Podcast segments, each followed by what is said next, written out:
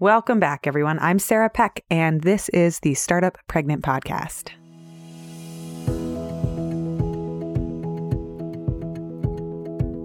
Hey, friends. Okay, so first things first, I had laryngitis over the past weekend, and that means it has been harder to record podcast episodes.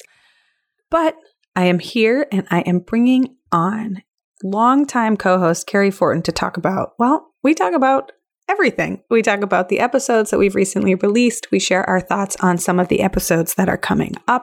And today's conversation that is as rich as it is varied, we talk about why birth is so traumatic and how to think about it, not just in creating plans, but in creating preferences and what we joke as bumpers.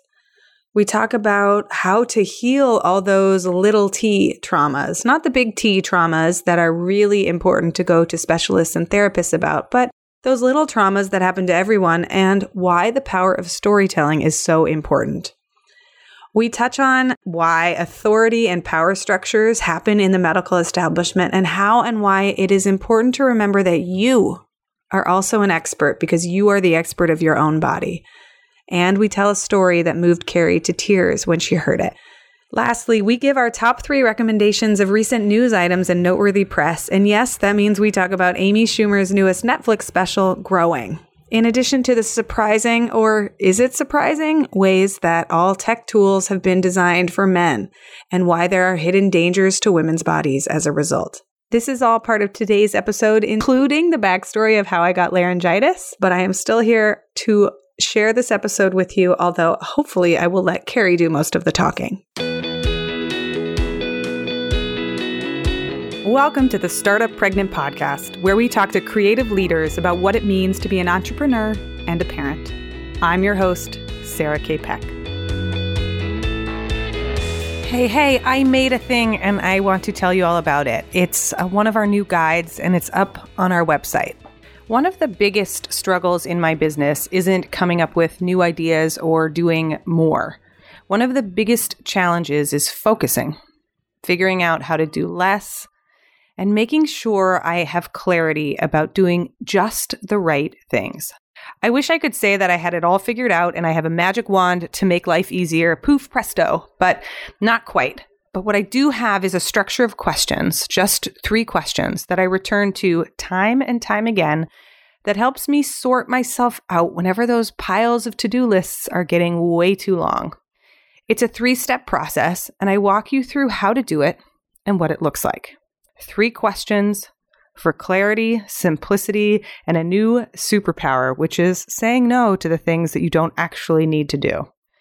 If you want the free guide, head to startuppregnant.com slash stop. That's startuppregnant.com slash stop. S T O P, and you can grab the guide for free. The link is also in the show notes. It's our freebie guide for figuring out what to drop, how to do less, and how to simplify your business whenever you feel the chaos descending upon you.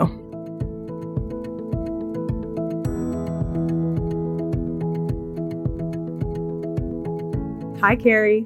Hi, Sarah. Well, this is a special episode. I'm glad to have you here. I'm always glad to be here talking with you. So, what time did you wake up this morning and what was the first thing that you did? Okay, so this is it's so funny because I feel like people are always like, "Well, today was a little different." And I'm like, "My day today was different because it was amazing." Because my 15-month-old woke up at 8 a.m. Stop. It was 801 when I first heard a peep from her. And I didn't like, I don't have a clock around. And I was like, you know, looking, and my husband was already stirring, and it was, seemed really light in our room. So I was like, huh, I wonder what's going on. And then I was like, oh my God, it's eight. We all slept till eight for the first time in years. So and like the sun streams through the curtains and like the angels are singing and everything is it is so true. I'm we've talked about this. I'm such a sleeper. And so for me, it like it just changes the whole tenor of the day. So that was spectacular. I'm like, and then after that, I don't know, we ate, we played, it was fine, but I slept eight, and that's what really matters. Oh my God, I'm so jealous. For people listening, if you can tell, I have a little bit of a scratchy voice. So I got laryngitis over the weekend. I did a solo weekend. My husband went out of town for three days to have a like a vacation. The first time being completely alone in, uh, I mean, my kid's almost three. So in a while, in a beat. And we do it for each other. He actually supports me a tremendous amount because I travel a lot. But he went away. I started to get sick. I was like, oh no. And I tried to teach my yoga class anyways. And I went and I just blasted my voice, completely lost my voice. And then, you know how the cold works its way through you? You're like, mm-hmm. first it's like a little in your head. You're like, oh, maybe if I swallow a lot of raw garlic, it'll go away. So I was just like drinking lemon juice. But last night, I will say, was just terrible. I was up till 3 a.m. Uh-huh. coughing. And this, I'm not proud to admit it, but like I woke up at 11. I tried to go to bed at 8 didn't fall asleep till like 11 fell asleep for like 10 minutes. Then i went and got like i was like i'll just take another dose of cough syrup. Took another dose of cough syrup. Midnight i was like i'll just take some advil. Took some advil. And by 2 a.m i was like benadryl? Whatever. I can get i will get i would like to be asleep please. So I don't even know what happened this morning. My husband, he it's it's Wednesday and the day of this recording, so he takes the kids to school. I think I woke up at 10:30 Yes, good, Sarah. You're such an early bird. And so I feel like for you, that's a very good like moment of self-care. Also, I am all for the medication when it really comes down to it. It's so funny because I'll avoid taking things for like all kinds of illnesses or whatever, but for sleep, I take that shit so seriously. I'm like, no. I know. Melatonin I, gummy down the hatch. totally. Except I feel like that weird A, I didn't wake up at the normal time, and B, I feel kind of hungover. I am, right? Because I'm trying to flush all these like the Advil and the Benadryl out of my body. And so I just feel stupid today. Which is going to make for such good conversation. It'll be so great. So, well, actually, and some great things happened before I like run out of voice. Today we had our very last mastermind call for the first Startup Pregnant Mastermind. And it was so amazing. And I had Angela who works with us there and she, I was like, can you be my voice? Can I like write a Google doc? And then you like, re- like, can you, and she was like, yes, of course I can do that. So it was amazing. And we had our closing ceremony and I was so grateful for everyone. And it was kind of ironic because the whole point of the mastermind is to show up as you are. And I was like, hey, hi. okay. But people listening, so this is going to be a really fun episode because one of the things Cary and I have been talking about behind the scenes is what this podcast is and does, and how we wish sometimes we could pause and have a conversation about all these episodes and all these amazing women we get to interview. And so Cary and I were like, why don't we do that? So this is our first episode of taking a moment to look back at a couple of the episodes and look forward at some of the episodes that are coming, and then also to just chit chat like friends because we are friends because that's how this works. and true, uh, full disclosure, I Cary and I were talking and we were like, let's have Cary talk more since laryngitis. So, Cary, I want to turn it over to you and first talk about this episode that we have coming out next week with Lisa Hendrickson Jack because both you and I have been listening to it while it's been in production. Tell me your response to this episode. I well, so it's so funny because I immediately as I got to this part, I was reading the transcript and I got to this part and I like, oh, my heart was in my throat. She, well, Lisa sounds like an incredible woman and she helps other women understand and chart their cycles and really look at how their cycles just give us another like pathway into understanding our health and well-being. But in a particular segment she's talking about how within the medical profession, patients and female patients in particular, like their opinions and their desires are often ignored. And we're often looked at as like a bundle of symptoms to be cured with medicine versus a human who's having these experiences. And something Sarah, and you had shared this with me separately, and I'm, I'm guessing that you got it from Lisa, but also hearing it from her again this idea that in any room, anytime there is a patient and a doctor, there are two experts in the room. The doctor is a medical expert, and we know this, right? They wear that very proudly. They have a lot of training. This is very important. But at the very same time, you, the person, the patient, are the expert on your body and your experience. And I just think for women, you know, in fertility experiences, in pregnancy in childbirth and post childbirth, it is so crucial. I was telling you, I wish I had like a bracelet I could strap on every time I go to the doctor so I can just remember this and hear it from myself to say, like, okay, yeah, I get that this is how it normally is. And I'm just telling you, this hurts me, you know, or like I am telling you, I know you say it's normal, but it doesn't feel okay to me. And just like, stepping into that power and and Lisa really makes it clear that like it's hard work. It is not always comfortable. Sometimes you might say like she's talking about how women who have copper IUDs inserted the medical understanding is that we don't really have nerve endings where these devices are being inserted but lots of women say it's an incredibly painful process and so for me, I like get teary eyed because I can put myself in this position and I've been in different but related positions where a woman is you know, sitting there and the doctor says, This isn't going to hurt. And then the woman says, Oh my God, this really hurts. And the doctor says, Well, it shouldn't.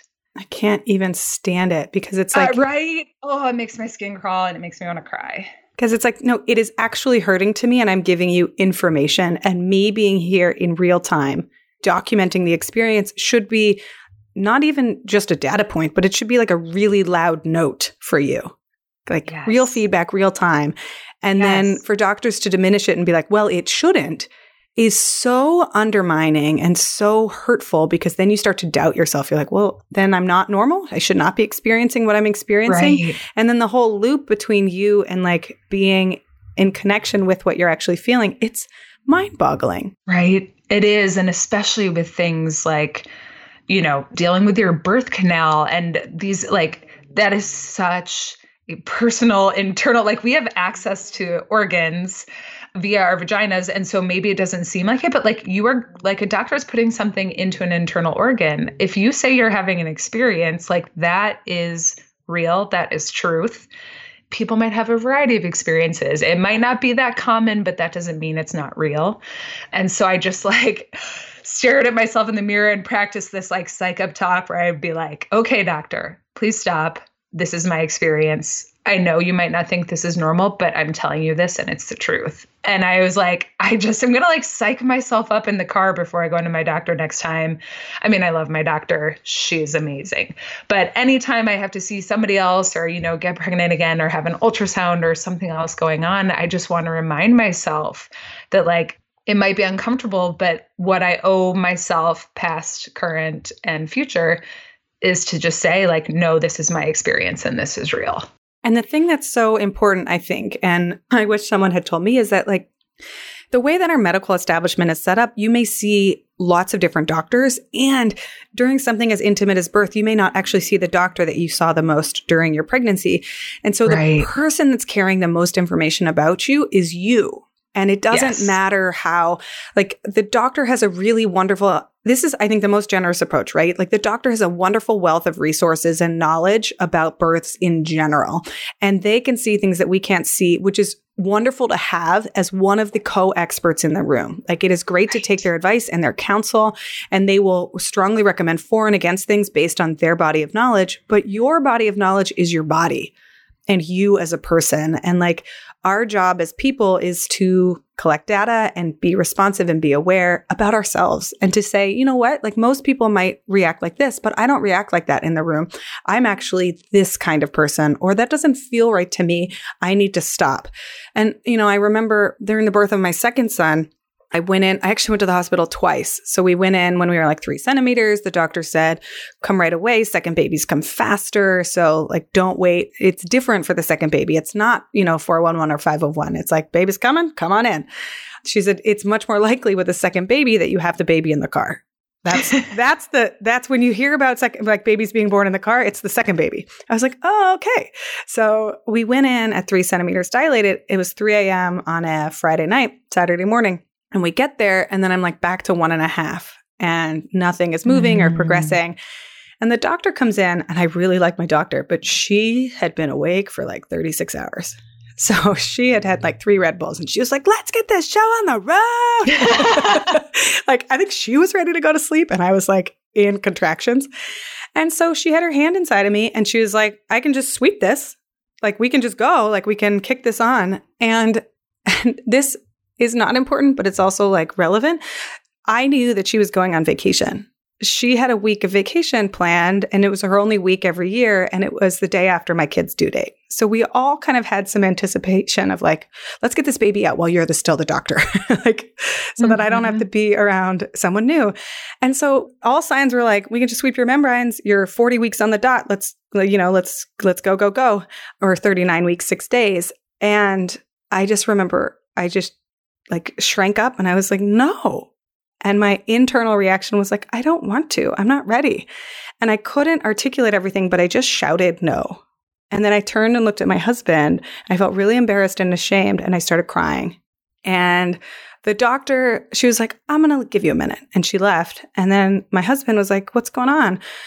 And I couldn't, like, now I know retroactively, but I just know that I knew that I didn't want to do it. And that should have been enough. And I'm really so grateful now. My future self is so grateful to my past self that my past self said no.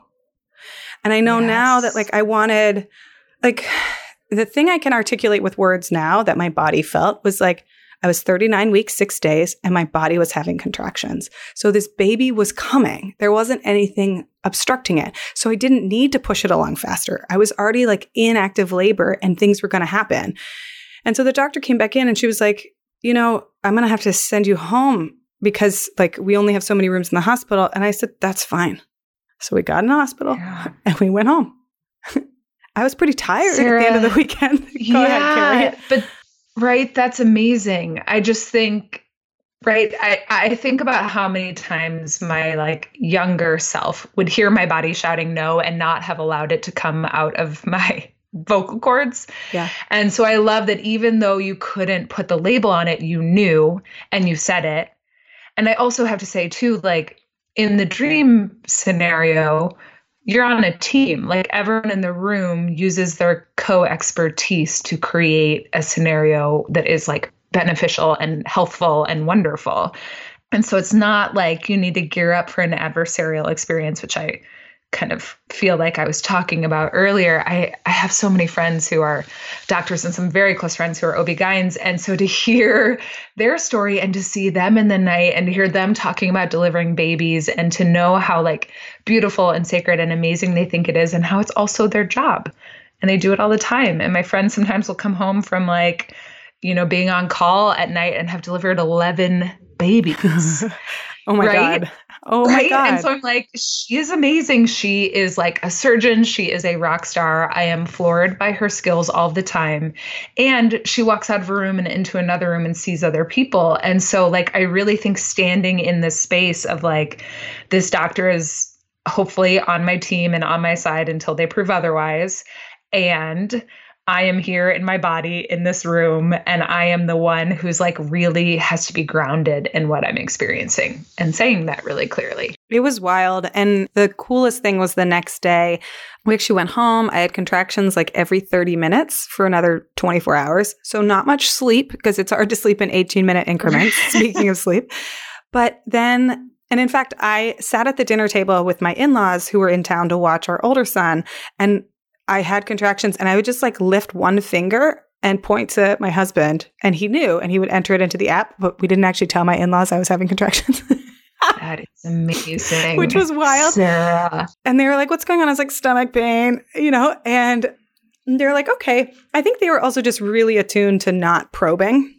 So yes. they probably knew what was going on, but they were just, they're like, we're going to feed the toddler. Here's some food. We know you need food. Do you want to get back in bed? You're probably tired. Like that was their wonderful kind of branch of support.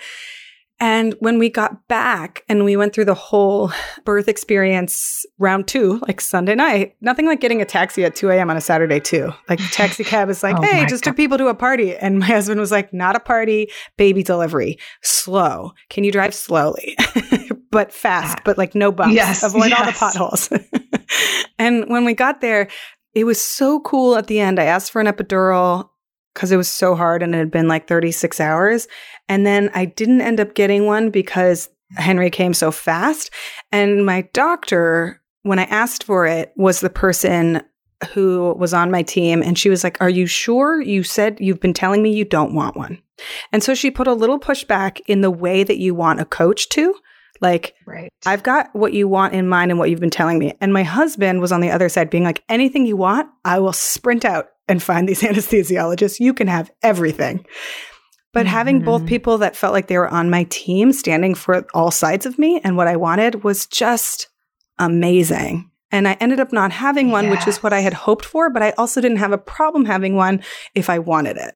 Yes, yes. Okay. And so this reminds me of this book that you and I have been talking about, I feel like nonstop because I am obsessed, called Like a Mother. I was going to say, Like a Mother? And I do not, right? Like a Mother, because I don't, and I don't have the book with me, but the subtitle is A Feminist Journey Through the Culture and Science of, of pregnancy. pregnancy. and Birth. Yeah yeah. pregnancy. Okay. Well, there. Okay. I'm pretty proud of myself for that. Pat myself on the back. Okay. But, anyways, she has this chapter where the author, Angela, is talking about her birth and how things really don't go according to her plan. You know, she wanted a natural birth, she wanted all kinds of things, and she ended up with an emergency C section after all kinds of really serious you know, medical issues arose. And she says that she actually felt great about her delivery. Like it wasn't what she expected, but it was amazing and magical in its own way. And she then goes on to study like why is it that so many women reflect upon their birth and view it as traumatic. And what she says is that it's really not about whether we end up on the like path that we had expected or that we had hoped for it's much more about if on our journey to giving birth we feel safe and supported and heard yeah and I just was like floored by that because I know so many really amazing women in my life who, when they tell their birth story and they and might call it traumatic, I think to myself, I'm like, oh, that sounds a lot like my birth story. And I thought mine was okay. You know, like I had back labor, I had to get an epidural, like my doctor was like elbow deep trying to turn my baby over what like right while she was crowning like it was kind of hardcore but it was also amazing because at every step of the way my doctor told me what was going on gave me several options let me think it through i had my husband there who was like absolutely whatever you want same as your partner sarah and i had my doula there who also acted as this like you know, she knew what I wanted. She also had been with me in this like 36 hour labor and just, I, I don't know, I'm so grateful for her. But so my experience was just like heard, supported, seen, safe. And women can have any kind of birth and not feel that way. And that's how they reflect on it as being traumatic. And I think that that, like, there is this one nurse who's come up with these standards for how we can make sure that you know all patients but women delivering in particular can feel safe supported heard and it just seemed crazy to me that like i mean it was some significant percent like 30 mm-hmm. percent of women genuinely look back on their birthing experience as traumatic makes me really sad yeah, you know, it's wild because we had Kimberly Ann Johnson on the show and she talked about, of course, birth is traumatic. It's one of the biggest experiences you'll ever go through, and you haven't been through something like this before. And then also, right. our pelvis and our birth canal is the seat of a lot of historic trauma. Like lots of women have been abused or have shame around sexuality or like don't have access to understanding themselves and their sexuality yet. And so, this journey to give birth, like thinking that we can just use our birth canal and dissociate from from anything else that it's related to is a strange concept in and of itself. So I love if people haven't listened to Kimberly's episode, she's like, of course, birth is traumatic in some ways. And here's why. But oh, Cary, you just gave me the chills. Heard, supported, seen, and safe. Those are the feelings that you want. And if you feel like people have your back or somebody says, hey, we want to keep you and your baby safe. We're going to, we recommend a C section. Here's what's going to happen. Are you on board with this? Right. You can have an amazing C section experience and not feel overwhelmed by it all. That's fascinating. Right. Versus the people who will use words like, before I had even said yes, they were like undressing me, like rushing me down the hallway, like tearing me open and ripping the baby out. Like you can hear in the language how like violating it sounds and it feels. And of course, exactly as Kimberly says, like something is coming from deep inside of our organs from you know and a pathway either out like through our abdomens or through our vaginas and just like how deeply personal and how many stories are like seated in those places. Mm. And so the idea that we would be anything other than like extra cautious, extra aware, I don't know. And the idea that like on some level it's it's like just a bedside manner issue more than it's a medical issue. You know, it's really just like taking the time to explain to someone, to hear them, and to speak to them in a way where they can really comprehend you. Because that's the other thing, right? Like our brains are in this crazy sort of whirlwind shutdown, like primal experience when we are in this active labor. And so how we can even hear or communicate or comprehend is really different. Mm. That reminds me of one of those stories. I think it's from the Ina May Gaskin book of a woman who her husband would say like you're marvelous and would whisper it to her while she was going through contractions and she just always got this like tingle and she was like oh i'm amazing and i and i told my husband that actually this pregnancy i was like you can't overtell me how great i'm doing like you I, like just you know hold yes. my hand and tell me how good of a job i'm doing and just constantly and he did at the very end. He was like, You're doing so great. But he was crying too. And like, I believed him because I think he was saying it authentically. He was crying. He was like, You are so amazing. I cannot believe you're doing this. Like, look at what you're doing. You're like bringing our son. And oh my God, it was the best thing ever. And he was like, He was like, I was running back and forth between your head and your butt because I was on all fours. and he was like, I was watching his head come out and you were like almost pooping on him. And then I'd run to your head and I tell you you're doing awesome. And then I run to your head. And the nurse would like wipe poop up. And I was like, Oh my God. like, that's what it feels like. Um, God. Sarah, that's so amazing. You know, and here's the thing everyone deserves whatever kind of journey they want, but I've always felt this way. And my husband was like sort of prude ish before we were going in. And he was like, I don't know if I'm going to want to watch. And me having seen my sisters give birth, I was like, you're going to want to watch. It is the most mind exploding exceptional, extraordinary thing you could ever hope to witness. Like, we will still have sex. It will be fine. like, come on, like, give me a break. And that being said, you know, if your partner doesn't want to watch or you don't want them to watch, uh, more power to you. But I just think that sometimes when you're in the moment, you're like, look at this wonder that is occurring. Right. A, you wouldn't like human is being born. You wouldn't want to walk into a Dunkin' Donuts and be like, oh, a vagina giving like that'd be a little startling. But like if you're there and you've been with all the contractions and the like crescendo that yes. is birth, yes. it's yes. you're yeah. But that reminds me what you said is like I think one of the most important things we can do in healing and also in just like internalizing and processing, which is something that needs to happen when you have such an amazing event like birth and it is more than, bigger than, like inconceivable to what you have ever experienced. Processing is is not something that happens in a second. It's not like you go home from the hospital and you're like, well, I have a baby and all is good. Totally oh, right. fine now. And so much emphasis is placed on the woman too. And the parents like, you have a healthy baby. Great. Goodbye. And what was different for me this time around that I'm realizing now only just by speaking to you is I went to a six week postpartum mothers group and we told our birth stories in six different ways over those six weeks, like through the lens of our bodies, through the lens of our minds, through the, our parents. We had to imagine like our grandmothers giving birth to our parents and then our, and then them giving birth to us. We told a story of our births, not just the babies we had made, but us being born. And we did like this imagination exercise of like, what was it like when we arrived in the world? And in telling the story over and over again from all these different angles, you can, I don't know if healing is the right word, but you just start to integrate. I think integrate is the right word. All of yes. these different parts of it. And you realize that I feel like you should tell your birth story for the year, the 12 months following birth. And it should be to your friends and to other women and to your partner or to your parents or to whoever it is that is in your circle you tell a piece of it. And each time you tell a piece of it, you like integrate it more fully. Yes. I mean, I don't, I'm like, what's something smart to add to that besides for yes? But I just like in my gut, right? I had a, like a, a postpartum moms group also, and it was really focused more on breastfeeding. But we had one woman come one time and have us tell our birth stories. And it's amazing too because you tell your story, you integrate it, and then you hear this other room of women. And for us, it was like everyone had given birth within five days. We all had these, you know, infants who were the same general place and same general thing. And so some women would have something similar, some women would have something different.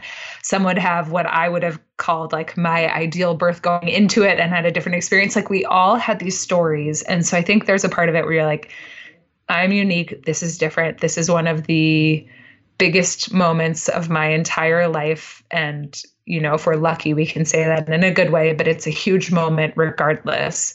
And yet, I also join in all of these women and my ancestors who are doing this work of giving birth all of the time. Mm.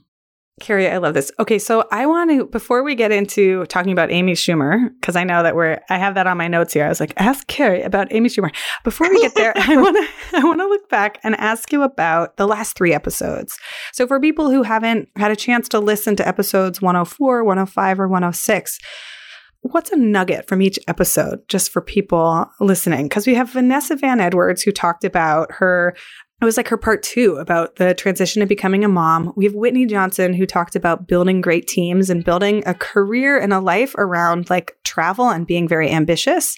And then we have Iman Gatti who talked about her like her journey into motherhood and how it actually opened up a portal for healing her childhood traumas. So yes, let's start with Vanessa. Gosh. but where do you want okay, to start? I'm like, there's so much good stuff. No, let's start with Vanessa there was so much. So I remember you and I spoke about her interview before I heard it or read the transcript. And you said, you know, it's just really amazing because she she really is so open, you know, because we got to hear from her before she gave birth and we got to hear all these plans and then got to hear what happened, you know. So she and her husband co own and run a business and she had all of these amazing plans for maternity leave. And then they had like a business crisis, I think at day 12 postpartum for her, that really required some like serious focus and attention and work hours from her. And she talks about how, you know, she had really built this business with the intention of the flexibility that it would give her and then feeling really I think she uses the word betrayed. I don't want to put that in her mouth if that is not the word, but she used that word really You're strong right. yeah, yeah, right, which really jumped out to me of feeling betrayed by her business. And it's funny now that we're using this sort of like framework of trauma, it's almost like this something really unexpected, really not what you wanted and not feeling great. Like I think she felt just I don't know, just pulled in this direction that she had not anticipated. And I think it was really potent for me. You know, I, I hope to have another kid, and my first maternity leave was not what I had expected for a variety of reasons. And I think what Vanessa does for me, it like in a way, hearing this hard story, it still makes me more optimistic because she put great systems in place. She laid great plans and she had a bunch of learnings that I think were really helpful, like getting back up and communicating with your team and other things. But it also makes me realize, like, in this world of working for yourself or running a business, there's only so much predictability that we get. It's just like having a kid, like you don't know when you'll give birth, you don't know if they'll be asleep, or you don't know how breastfeeding will go. You don't know any of that ahead of time. And you can lay really good plans and it can end up totally differently. And so, in a way, I felt like very liberated by that almost. Like I have this intention for how my next maternity leave might go, but I'm also trying to build in place systems for the idea like, what if I'm having surgery? What if baby and I are in the hospital? What if, like, you know, my daughter needs a ton of childcare? Like, what would that look like too? I love that because it's a, big- yeah, it's like a range of experiences instead of a plan. It's like preferences or guardrails almost. Like, what is the worst possible yes. scenario and how do I put bumpers in place so that if I am waylaid for six months or like I have a baby that needs a tremendous amount of help, it doesn't derail us further, but like we can survive that. And how do I put, you know, guardrails in place if I do want to go back to work at six weeks? And the interesting thing here is it's not just the baby you have to plan for, but it's also the business. Like what happens if the business breaks? Cause my business broke over maternity leave, just like Vanessa's. And right. I mm. was so fascinated to hear her story. And then you know, it's interesting, and I don't know how to like word this in the quote right way, but like I felt some relief at hearing somebody who I admire so much and who has such an amazing business. It's not Schadenfreude. I want to be clear that it's not that. But like, oh, like things didn't work out. Oh, like you're just like me, you know? like what's the word for yes. when I just felt a little relief at hearing, I don't wish bad on anyone ever, but knowing that like it's clunky behind the scenes sometimes for everyone is just kind of more, it makes me feel less alone. It makes me feel like, oh, right, like we're all doing our best here. Yes, that's like when I found out that Kristen Wiig is like the world's biggest Real Housewives fan. I was like, you know what? This woman is so smart and she is at the top of her game and she watches trashy TV just like me. So, yes, but no, joking aside, I agree. I think that maybe that's like you're verbalizing that for me that I was like, well, Vanessa laid all of these amazing plans and it still didn't work out. So I'm not going to plan on mine working out either. I'm just going to try to do exactly that, like set up the bumpers, figure out what I need. That's exactly basically right. like sleep and food and and that's all I can really count on. So if people missed Whitney's episode or Iman's episode, what are some nuggets that they can take away from you and me recapping them? Yes. Well, okay, so really briefly with Iman because I I was actually just starting to read her memoir because I was so captivated by your conversation. But she went through this incredible trauma, I think right before the age of seven, and lost basically her entire family and support and safety net, like in a moment. And she ended up talking about spending, you know, so much of her adulthood doing this really amazing journey to healing her trauma and her experiences. And she talks about being pregnant and how it sort of reopened, like gave her another opportunity to grieve and to heal losing her mom. This time of like, wow, I'm going to do this without my mom, or like, wow, I feel like I think she said she felt really close to her mom because she could imagine why her mom did different things when she was a mother herself. And she also felt herself saying, like, how am I supposed to do this? I really wish my mom was here. And I think I don't know the way the way that she was able to speak so beautifully about forgiveness and I think for anyone who's experienced grief in any form in their life I think this idea of of sitting with your grief and processing it like the words that she gave to talking about re-grieving her mom while pregnant with her daughter while that's not like a grief I've experienced, I felt like I used that lens and that compassion and that awareness to like process some of my own grief. Mm. It made a huge impact on me.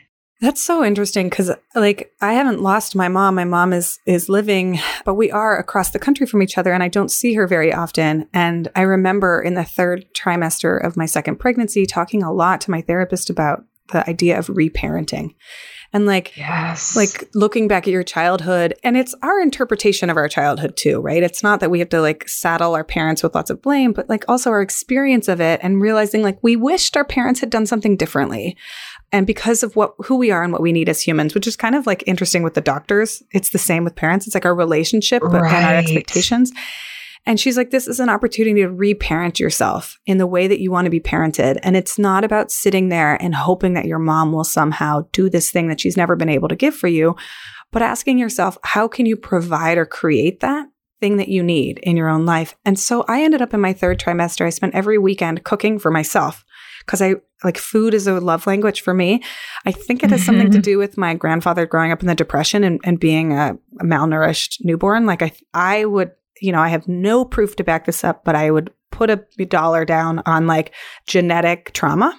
Right. Like waking up in my own self. And for me, like not being fed is, I'll burst into tears. It's just something that's I work on.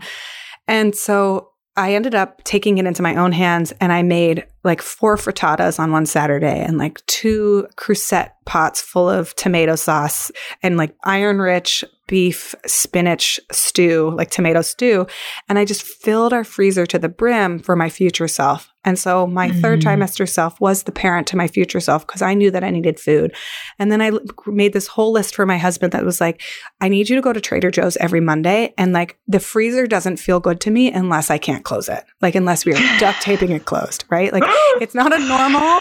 It is not like you would look in there and be like, it's too full. And like, if there's three things in there, you'd be like, oh, it's just right. And that's not the way that I'm going to feel. I'm going to feel like people aren't feeding me. So there's no good, bad, right, wrong. It's just like this awareness of self and like, okay, here's my weird. Here's my code. Yes. Yes. And then to understand too that in these like particularly vulnerable moments, right? Like when you are the food source for another human and you're healing from like some massive physical energy and outpouring and you're tired, like is there a more important time in the world for you to feel safe and taken care of? And if you can do like what I love about what you say is that it's not like, and I'm in charge of taking care of myself and this is my own journey. And like, you know, I can't rely on anyone else. That's not it at all. It's like, I'm giving my future self the gift of this care in this moment. And I am being the person who I want to take care of me. Like, yeah. I am doing that for myself right now. Okay. So, Whitney's episode, which I loved because if you haven't listened to it yet, everyone, I totally fangirl out at the end. And I tell Whitney that she has been one of the people to me that I like. I love finding mentors and friends and colleagues and people that I can bring into like the wise women's council aspect of what I think is a really good life. But there are people out there who do things that I watch and I admire and I learn from without ever talking to them. Like I read their books and I watch their careers and I just think they are so cool and so interesting. And like they serve as mentors to me without me ever having spoken to them. So I told her this at the end. I was like, by the way, I've been invisibly stalking you as a like pseudo mentor forever. And I was just so grateful for her. So, Cary, in this episode, we talked about how to build great teams and how mm. to lead and build really great teams. And she, for people who don't know, for people who haven't listened, she's an innovation specialist and a disruption specialist. And she's been on the Thinkers 50 and she works at Harvard. And her like talking about how to build an A team actually takes the lens of learning and growth and realizing that everyone's always on a learning curve. And when you get new people, you have to get them onto the learning curve, which is really hard. So all about onboarding. And then they're mm-hmm. going to be in mm-hmm. their sweet spot between that like 20% and 80%. And then if you're doing your job right as a manager, as a CEO, as an entrepreneur, as a leader, they're going to get bored. And that means you're doing your job right and you have to actually design the next job for them to put them back into the, their next learning curve. And I was just like, like, to me, it was like bells went off because yeah, people want to be learning. Like people want to be growing, they want to be engaged. And so when you have your top performers getting bored, your job is either, and she said this so beautifully, your job is either to like create the next learning curve for them or find their next job. Hmm. And I, it was just so for me like eye opening of like yes this is how i think about like development of people and it's not like once they're out of a job with your team that they should go into exile somewhere no they're wonderful amazing people and you should help and like honestly oftentimes you'll be like you know what you've outgrown this job but i have this board over here i think you should be a part of this board or are you going to start your own company now because you're ready Yes. Okay. Well, and this is so interesting to me because you have been building your own team, right? Startup pregnant mm-hmm. team. And so was this stuff that you had i mean you said you were fangirling her so let's be honest is this something you've like read about and were thinking about in building this or does this give you a new lens as you're building the team like how does that impact you sarah today Oh, what an interesting question. So she wrote she wrote two books before this. One of them is Dare Dream Do and it's about the power of dreaming and building your career, which I just love. I forget the second book, so we might put it in the show notes, we might disrupt, not. Disrupt yourself. Oh, yeah. Yeah, yeah, yeah. Okay. That's right. Thank you. yeah.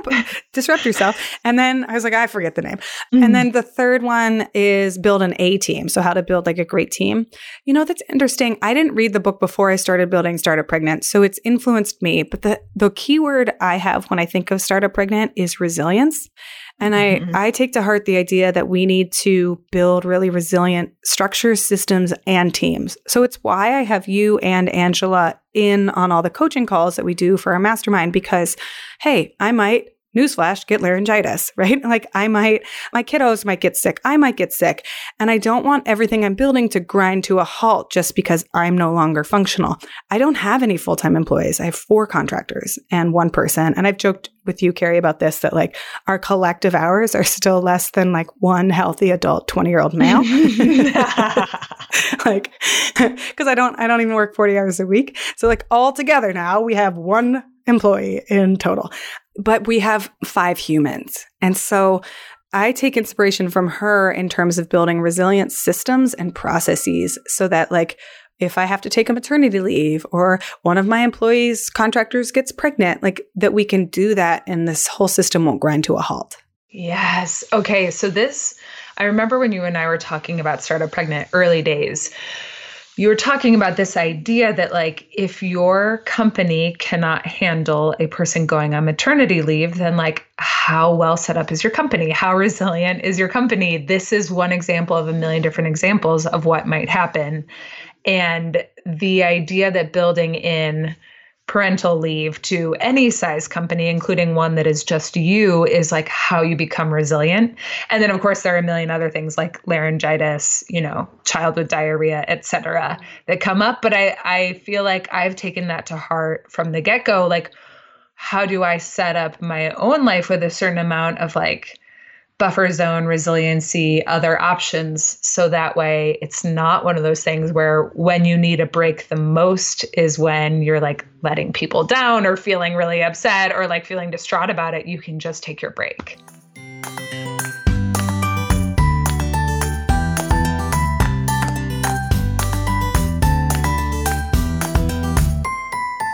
So now I want to turn to a special segment called In the News.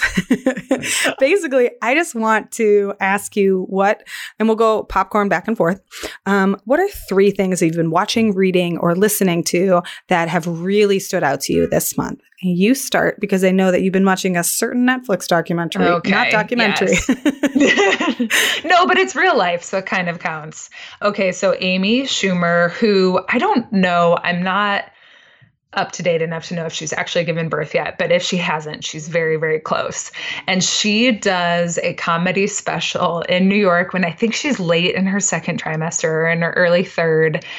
And she just like nails it. If you are a person, if I mean, she has this one moment. So she has hyperemesis gravidarum or whatever that is, where you're just like so insanely miserably sick, hospitalized to get fluids, like all kinds of things.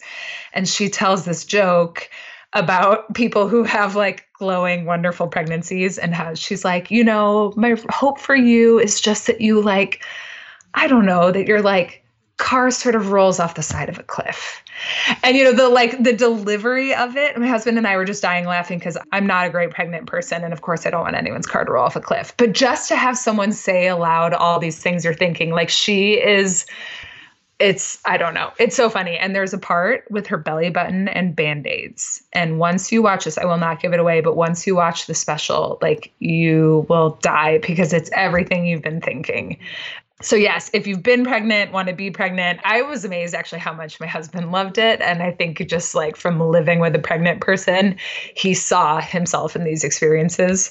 Like at one point amy's talking about how when she's really sick her husband comes up and like puts his hand gently on her shoulder and she looks at him and is like oh excuse me like what do you want like I'm over here and you're over there and we're not touching. And my husband and I were just dying laughing because when I'm like sick and not feeling well, I am the exact same way. So I basically I couldn't get enough of it. Everyone I've talked to, I've been like, oh, I'm watching the pregnancy special because I did it. What is it called? Growing, I think.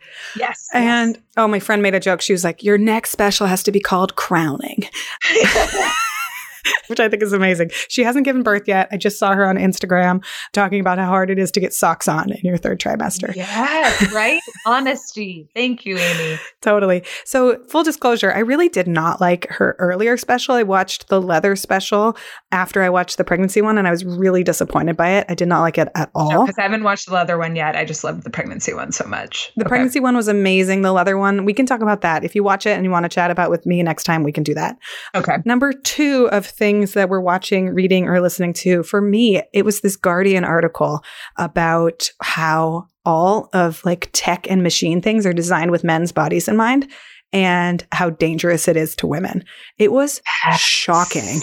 Like the art it's a it's long form and it's everything from like the size of your smartphone in your hand is made for a man's hand. So women can't reach with their thumbs the emergency dial. Like we can't open things with one hand the way that men can. We have to use two hands on our phones. And it was just mind blowing to me. And then like, we haven't designed safety seatbelts in cars for not only they're for men's bodies. Women's bodies and frames are smaller, but we also have not accommodated pregnant women's bodies. So pregnant women die the most in car crashes. I was just So I'll okay, link that article in the show I'm notes. so curious. So is this written by the same woman who just wrote the book Invisible Women? Yes. And it's something about how oh, okay, okay, so that's why we're talking. Okay. So I'm getting that from the library. I'm next up on the list and I will report back more fully on it. But I was so fired up because I heard her speaking on NPR and she was talking about how the way that we diagnose heart attacks like yeah. the shortness of breath and the tightness and like the pain in your right arm, women don't experience that. So our misdiagnosis for women experience heart attacks is like astronomical. And it's it's one of those things where I'm like, I don't know. That's all I've ever heard. I don't know anything about heart attacks, you know, very fortunately for me. But if I were to know anything, it would be those exact symptoms. And just like yeah, women are dying in car accidents and they're dying in hospitals and they're, you know, not hitting the emergency button because the world wasn't meant for us. Oh, the big thing for me too, because I'm always cold, is talking about how like the temperature of places is based on men and what they're wearing. Like if you've ever been at a wedding where you're in a dress and a guy's in a suit and you are freezing because it's like 65 in a ballroom, you're like, this isn't for me. Like this obviously isn't for me. Right.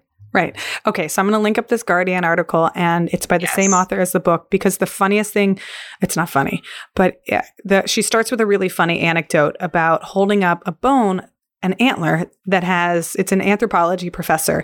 And there's this bone that has 28 marks on it. And the professor goes, This is alleged to be man's first attempt at a calendar. And everyone looks at the bone in admiration. And then the professor goes, Tell me, what man needs to know when 28 days have passed? I suspect this was woman's first attempt at a calendar. Yes, Queen. Oh my God, that is amazing. Yes.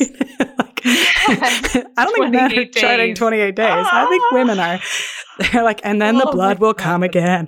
So I'll link this article up. Cary, is there anything else on your radar that people should be watching, listening, or reading for number well, three? So just today, I spent not a ton of time, but a little bit of time on Instagram this morning, and I am so fired up by AOC, Alexandria Ocasio Cortez, and the like ass whooping she gave the House today, responding to the response to the Green New Deal, which was the idea that environmental concerns are elitist.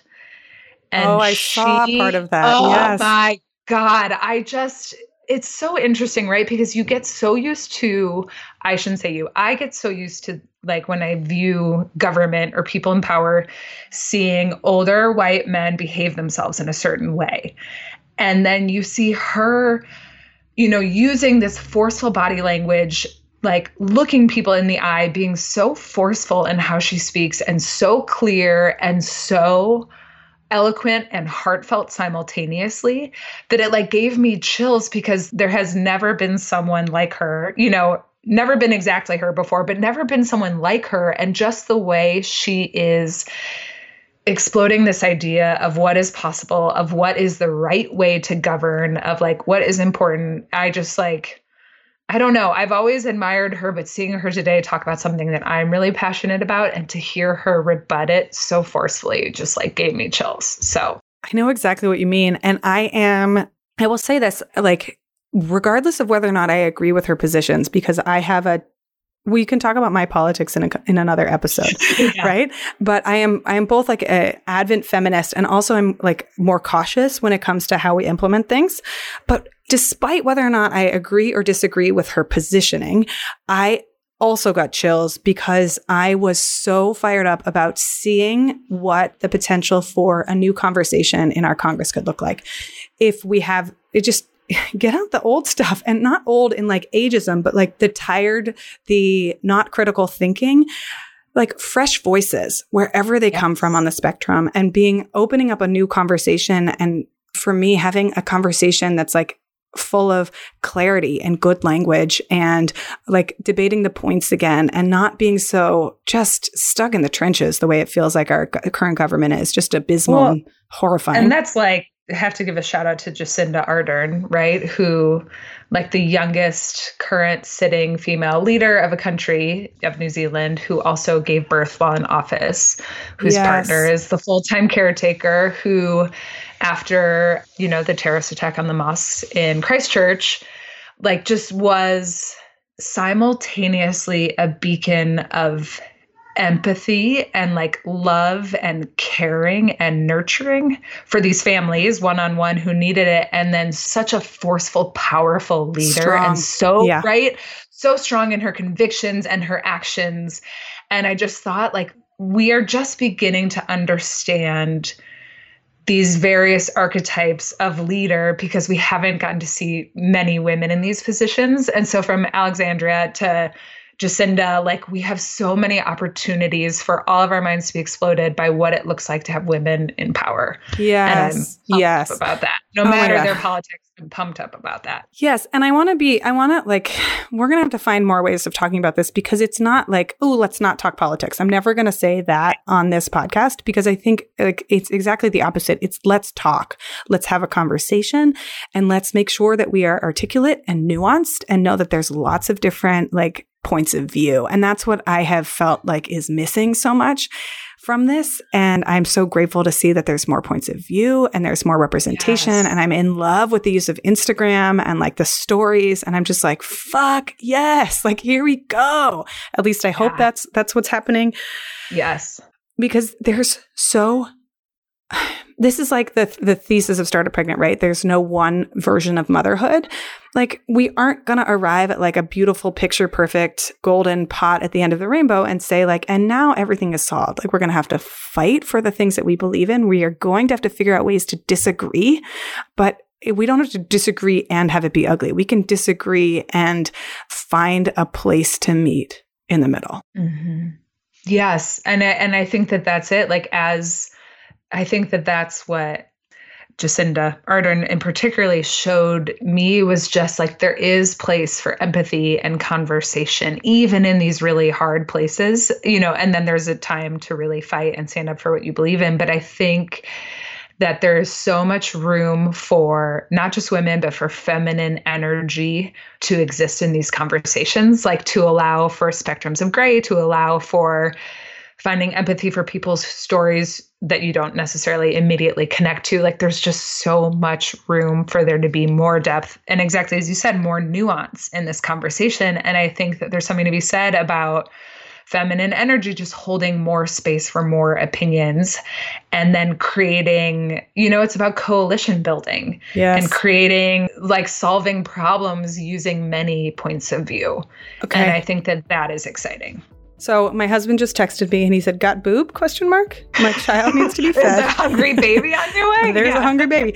So on that note, as always, conversation to be continued, right? Because this conversation hasn't stopped since we've started having it. And Cary, I'll see you back here in a month for the next version of this. I can't wait.